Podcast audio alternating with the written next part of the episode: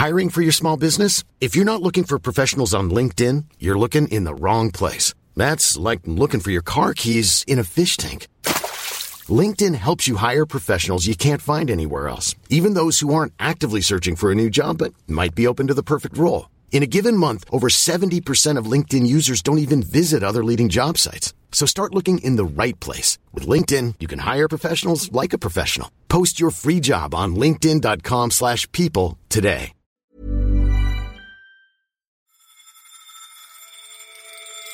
Hello and welcome to Money Talks on Economist Radio.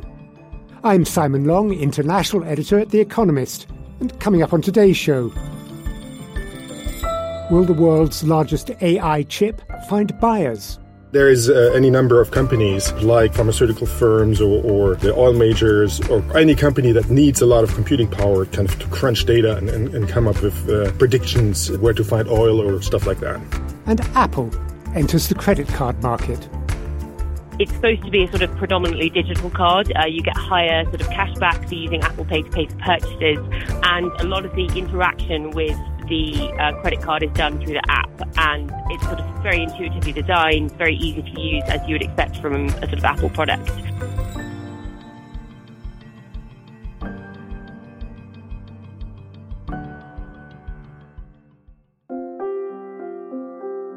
But first, Germany's central bank has warned that the country could be about to tip into recession. The economy shrank very slightly in the second quarter, the worst performance of any Eurozone member. And now the Bundesbank has warned that it expects performance to remain lackluster and German output to continue to decline. I'm joined now by Henry Curr, the economics editor at The Economist, who's been looking at what all of this means for the German economy. Hello, Henry. Hello. It was very slight, this decline in the, in the last quarter, just 0.1%. Why is the Bundesbank so worried? So, although the fall in GDP was fairly uh, shallow, as you say, the fall in German manufacturing output has been pretty great, and industrial production in June was over 5% lower uh, than a year earlier, which is the steepest decline since the financial crisis. So, what's going on is you have one part of the economy which really seems to be falling off a cliff, and you've got another part of the economy which is uh, uh services and retail trade and the labour market that seems to be doing a lot better. But I think people are thinking that the domestic economy can't survive trading conditions in the whole world that are so bleak on an ongoing basis because that's what's dragging down manufacturing.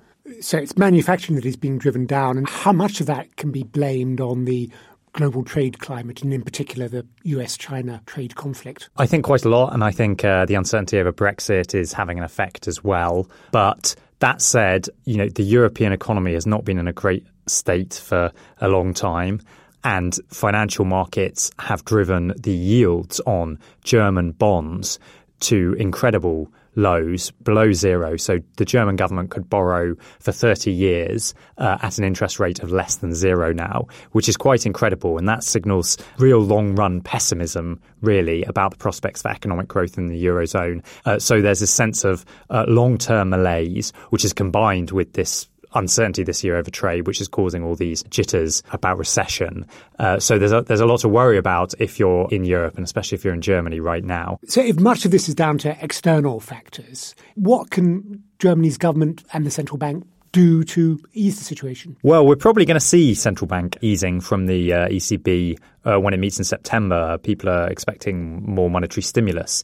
Uh, the issue is that interest rates in the Eurozone are already below zero, so the central bank's constrained. It can't cut interest rates much further without provoking uh, banks or the public to hold cash, which of course gives you a guaranteed 0% interest rate. So, what can the ECB do? It can do more bond buying, but that's politically controversial in Europe because it's seen as a transfer from northern states to southern states. There are legal limits on it. So, monetary policy on the whole is looking quite constrained. Germany's fiscal policy, however, is not at all constrained. It's been extremely uh, prudent uh, with its fiscal policy in the last decade. It's uh, pursued surpluses overall for several years now, and it has plenty of fiscal space. So if it wanted to do a fiscal stimulus uh, to boost its economy, uh, it definitely could. The issue is that uh, whether it wants to, it's uh, Germany is uh, traditionally very sceptical of fiscal stimulus. Now we have had some comments from the finance minister Olaf Scholz suggesting that Germany could spend an additional 50 billion euros uh, if it needed to. Uh, but he hasn't really displayed much indication that he wants to or that he wants to get out ahead of the economic downturn and, and put that stimulus into place now. It seems more like a comment about the automatic increase in the deficit that would happen were there a recession. You know, Germany could afford it, which everyone knew already. Uh, so I think there's a real question of whether Germany would be willing to, to do a fiscal stimulus, and that's what people are wondering. If they were to persuade themselves that a fiscal stimulus were justified, how would they spend it? Germany has uh, very great infrastructure needs because it's been targeting for so long balanced budgets uh, it's starved its infrastructure of, of needed uh, maintenance. And so, for instance, 11% of bridges in Germany aren't up to scratch. They've been suffering with train delays. They don't have as much uh, fast mobile data coverage as many other countries. So, there's clearly uh, some scope to boost infrastructure spending. Uh, the problem is, and many countries find this when there's an economic downturn and, and they realize they have infrastructure needs and it makes sense to do the spending then and there, is it's quite difficult difficult to get infrastructure projects going at the drop of a hat. And so I think the case for infrastructure spending is best seen as a sort of long term need for a long term program. Germany should probably spend more on infrastructure uh, as a share of GDP permanently. If you wanted to boost the economy tomorrow, you'd have to do something probably that you could do a bit faster, uh, like tax cuts or like government spending of other means. So the perfect approach uh, in my view, would probably be some balance, a, a long term program to boost infrastructure combined with some sort of temporary stimulus to see off the downturn. Do we expect this split between manufacturing, heavy industry, and the services sector to continue? Or is it the expectation that services, retail, and so on will start to follow the other sectors down uh, in the economy? I think there's skepticism that you can have too much divergence for too long. Uh, the reason you know, retail trade has been reasonably strong uh, is ultimately because the labour market's strong. Unemployment in Germany is only 3.1%. It's exceptionally low. And that may be one reason why the average German voter or consumer might not think there's much reason yet to do uh, a stimulus. The economic downturn isn't showing up in the labour market. That said, forecasts now are beginning to show that unemployment will increase. You would have thought that if industrial production uh, falls so sharply that eventually that's going to translate into job losses and eventually that might then have a sort of knock on effect on the rest of the economy. Were you to continue to see uh, such bad manufacturing data and such bad industrial production data, you would expect eventually to see some some spillover onto the rest of the economy. The question is whether policymakers can give sufficient help to the economy before that happens or not, and whether they're willing to. And some spillover, presumably, also to the rest of the eurozone economy. I mean, how worried are politicians in other capitals about the German economy? Uh, well, Germany is the motor of Europe. It's uh, Europe's largest economy, and its downturn is in large part behind the uh, slowdown in overall European growth. There's no doubt that were Germany to take aggressive action to see off its downturn, that would uh, have positive spillover effects for other countries. And of course, some countries uh, elsewhere in the Eurozone, notably Italy, couldn't really do a fiscal stimulus if they wanted to because they're so indebted and financial markets don't uh, believe that they have fiscal space to, to pay back new debts. Germany does, but that's part of the reason, I think, that Germany uh, is more suspicious of doing fiscal stimulus because it's partly seen as, as them coming to the rescue of other countries in the Eurozone who have not been so uh, prudent with their fiscal policy. So I think it's definitely the case that the Eurozone is one monetary zone. It's very closely uh, linked economy, and the fates of the different countries within it are closely linked. Uh, unfortunately, there's not quite the sense of political unity there uh, to fight a downturn across borders. It tends to be a matter of political controversy. Henry Curr, thank you very much. Thank you. And you can read more on this and other stories in the forthcoming edition of The Economist. And why not try a subscription? Go to economist.com slash radio offer for 12 issues for $12 or £12.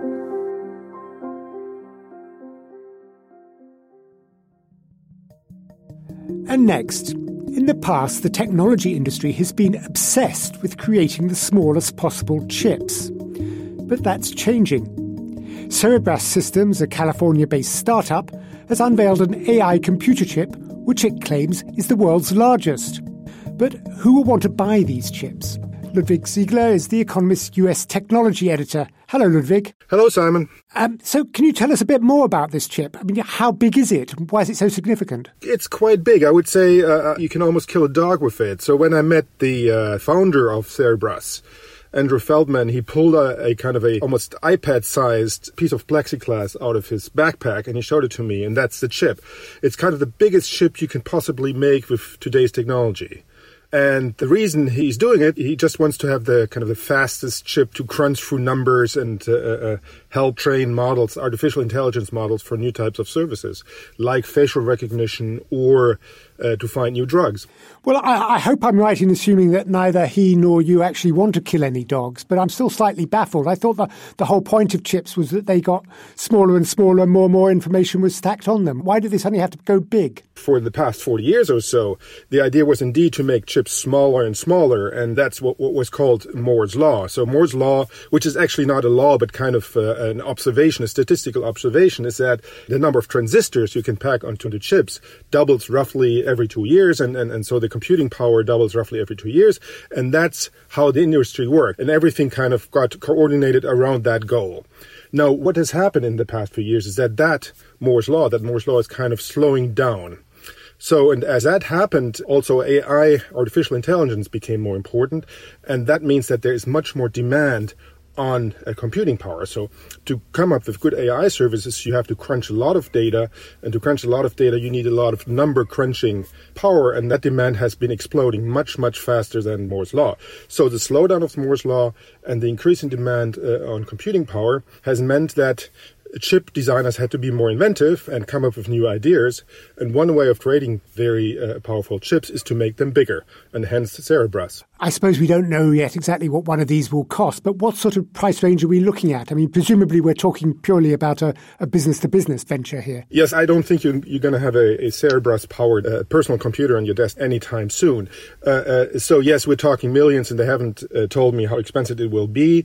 Also, I should add that so Cerebras hasn't just designed the chip, but an entire computer around its microprocessor to optimize it. Again, so, so this is a highly specialized computer to crunch reams of data for certain applications. And uh, so it will probably be bought by cloud computing uh, providers like Amazon Web Services or uh, Microsoft Azure or Google Cloud. And then there is uh, any number of companies that may be interested in that ship, like uh, pharmaceutical firms or, or, the oil majors or any company that needs a lot of computing power kind of to crunch data and, and, and come up with uh, predictions uh, uh, where to find oil or, or stuff like that.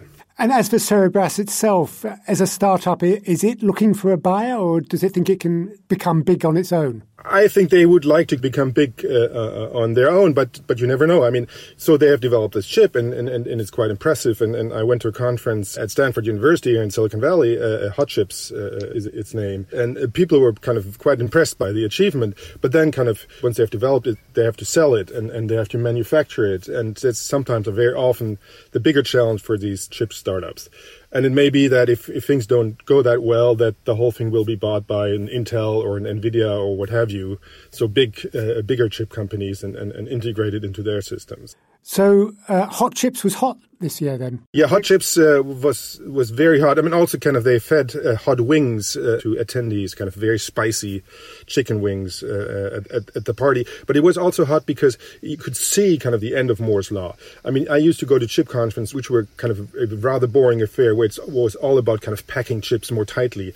And at this chip conference, you had lots of booths with startups, different companies trying uh, and, and, and showing off their latest AI chips. So what has happened is, even though Moore's law was very important and, and has given us smartphones and personal computers and all that, it also was sort of a straitjacket for the industry. And now with that gone, there's kind of this creativity uh, in the industry. New stuff is being tried. Uh, they reintroduce analog chips and, and, combine them with digital chips. So, so there's lots happening, and, and, and which, which makes it really interesting to go to these conferences again. Ludwig, thank you very much. Thanks, Simon.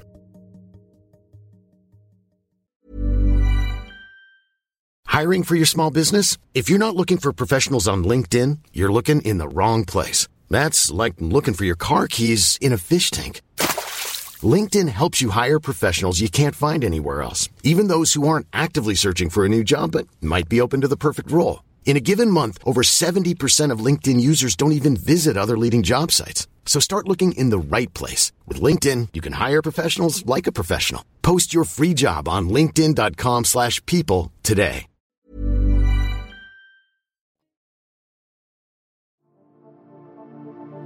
And finally, Apple has announced a foray into the credit card market with a shiny titanium card for your wallet and a digital one for contactless payments on your phone. But how do you get your hands on one? And is it worth it? Alice Fulwood's The Economist US finance correspondent, currently on the West Coast. Hello, Alice. Hello, Simon. Alice, so how's Apple's card different from other credit cards? And how is it different from Apple Pay? Is Apple in competition with itself on this one? Well, actually, the Apple Card is being launched in part to encourage more customers to use Apple Pay. Um, so the card itself is distinct from Apple Pay. It's it's a credit card. It works um, in the same way that a lot of other credit cards do, in that there's a sort of an issuing bank behind it, and then it's the vessel that you use to pay merchants. Um, and Apple Pay is sort of the technology via which retailers um, interface with customers. But the card does work in a sort of a few different ways than existing credit cards. Um, for example it's supposed to be a sort of predominantly digital card. Uh, you get higher sort of cashback for using Apple Pay to pay for purchases, and a lot of the interaction with the uh, credit card is done through the app, and it's sort of very intuitively designed, very easy to use, as you would expect from a sort of Apple product. Um, the other big difference is that they have decided to forego charging sort of any type of fees, sort of balance fees or transfer fees, and instead they're just going to the, the sort of revenues from the card will just come from interest payments and interchange fees. And you mentioned that they were giving cash back? They are, yes. The sort of key perk of this credit card is that you get cash back on various purchases. So um, if you buy Apple products, you get the sort of juiciest cashback rate. Uh, you'll get 3% for buying an Apple product with Apple Pay, and um, you'll get 2% for paying with Apple Pay anywhere in America. Um, and it turns out that sort of 65% of retailers in the States now accept Apple Pay, so you, you should be able to use that quite widely. Uh, I expect that Apple is sort of hoping that that number will rise as the sort of Apple card becomes more popular, and you'll get 1% cash back if you use a sort of physical titanium card um, in store. You mentioned that it's going to be backed by by banks. I mean, does that mean that it's then caught up in the rather cumbersome traditional US payment system with high interchange fees and so on?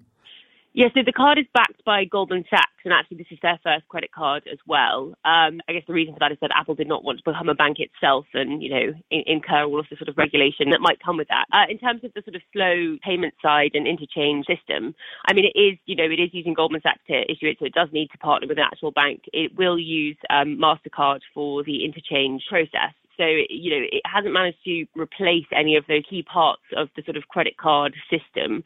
Um, instead, Apple is just the company that you interact with um, when you're sort of using the card and paying your bill and things. But it's still using the payment system. So if it's showing you what you've just spent, that won't exactly correspond necessarily with what's in your bank, or will it? Because there'll be a delay. Well, actually, the way that the card will work is whenever you do a transaction, it will immediately appear in the app. And, you know, it might still be pending through the banking system, but they will record it immediately and, and display it to you immediately. So I guess there could be a discrepancy between, you know, your sort of actual balance that had cleared on the card and what you've spent. But what's reflected in the app will be what you've actually spent. Um, at the same time, whenever you sort of go to look at the transactions in the app, there's a lot of information there about exactly what you've done. So, for example, if you'd spent something at, say, CVS, then when you clicked on that transaction, you would see a map that showed you the exact CVS that you were spending at. So, it should be easier to sort of pick up on transactions that look unfamiliar because there's a lot of information provided. Um, but it is all provided in real time.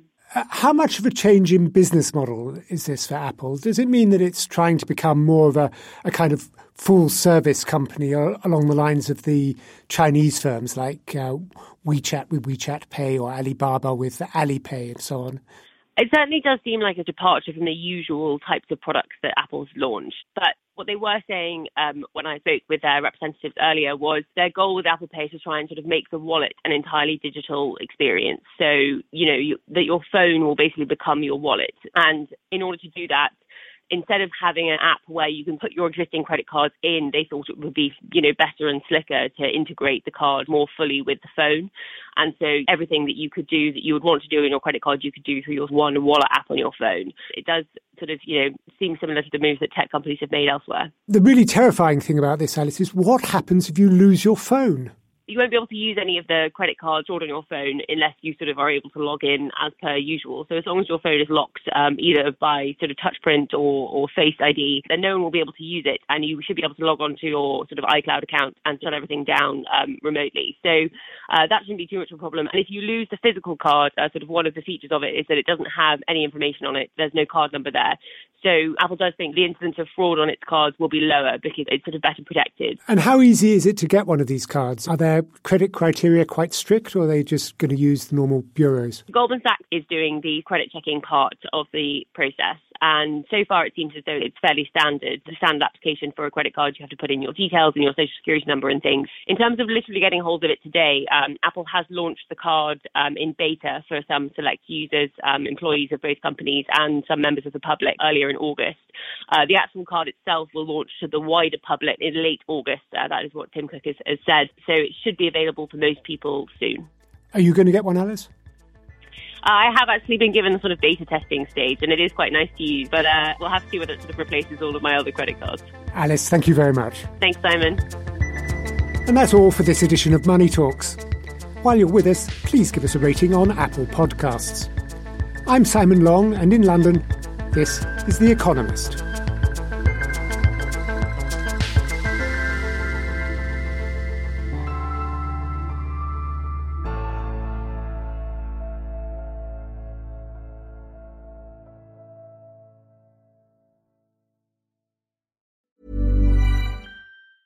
Planning for your next trip? Elevate your travel style with Quince. Quince has all the jet setting essentials you'll want for your next getaway, like European linen, premium luggage options, buttery soft Italian leather bags, and so much more. And is all priced at 50 to 80% less than similar brands. Plus, Quince only works with factories that use safe and ethical manufacturing practices. Pack your bags with high-quality essentials you'll be wearing for vacations to come with Quince. Go to quince.com slash pack for free shipping and 365-day returns.